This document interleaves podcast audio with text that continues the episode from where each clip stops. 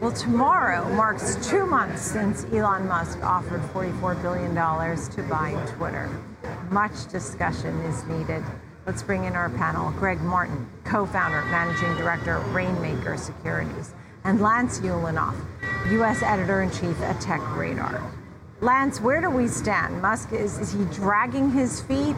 Did the SEC get tough enough on Twitter about the bot fiasco? You know, how many bots really are there? What do you think eventually happens? Give me an update. Well, yeah, you know, uh, ever since Elon Musk announced this deal, it seems like he's sort of had buyer's remorse, and he's like, yeah, it looked really good, and now, you know, I think it's an empty balloon. That's that's basically what he's been accusing Twitter of. That it's it's so full of bots. He's really using his own edge case uh, to define this entire platform. You know, basically, we know that the platform has about 229 uh, daily active monetizable active users.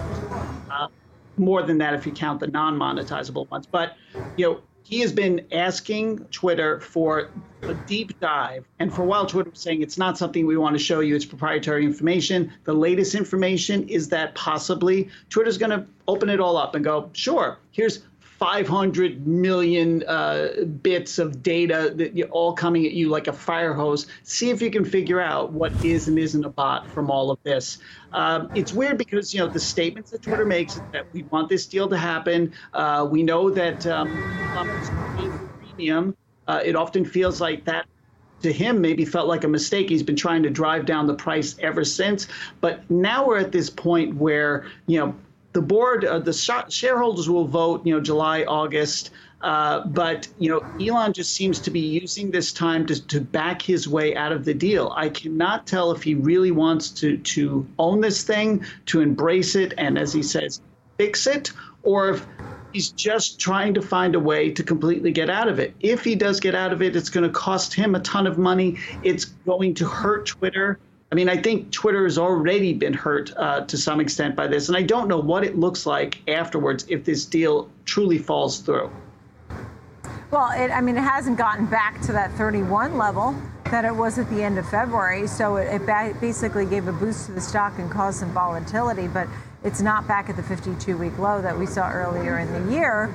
Um, there have been some talk from Twitter executives that they originally liked Elon Musk taking this over. So, Greg, what do you think? Is he trying to get out of it? We know about the $1 billion breakup fee, but then there could be more lawsuits. What do you think is likely to happen here? I, I think he does want to own Twitter. Um, I think he realizes that he's overpaid for it, and he's really just trying to get a lower price. And you know, it's a little bit disingenuous for him to complain about the bot problem. It's something he identified well before the bid. In fact, one of the things he was talking about was the fact that he was going to the, fix the fraudulent traffic bot problem.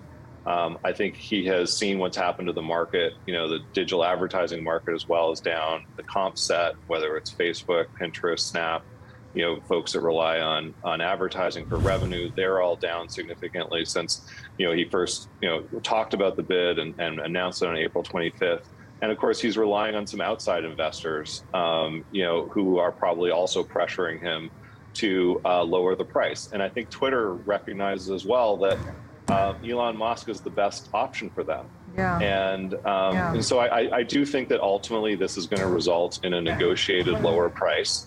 We just saw Thoma Bravo do it with Anaplan. It's not unprecedented. Um, I think uh, he wants to own it and they want him to own it. And I think that they're going to come up with a price that's maybe more reflective of, of true market value. Do you think, yes, it goes through, but some, some of the parameters change? Is that what you're saying, Greg? I think, I think the main parameter being price.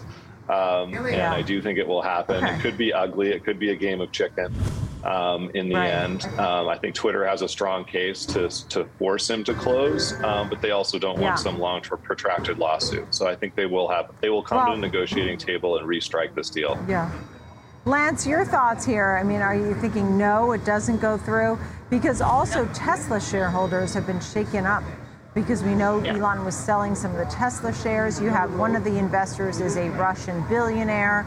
Um, there just seems to be a lot of balls in the air here. So do you think, yeah. no, it doesn't go through, and what happens to Tesla too?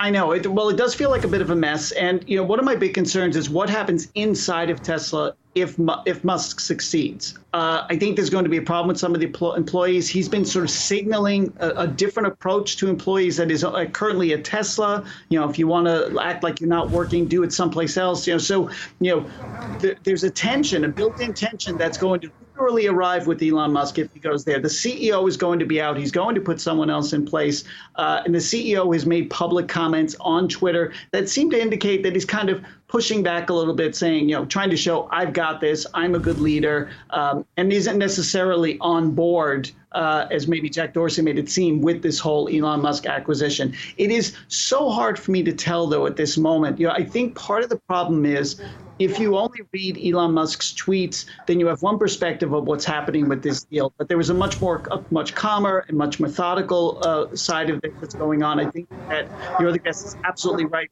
so much about price, and there is a difference in the price, uh, you know, the value of this yeah, business yeah. in this particular time, and that he's trying to leverage that. But I wish I could tell you that, uh, that I knew the future. Truly don't. well, I'm glad to speak with you both. Greg Martin, Rainmaker Securities, Lance Ulanoff of Tech Radar. Thank you both for being with us. Appreciate it.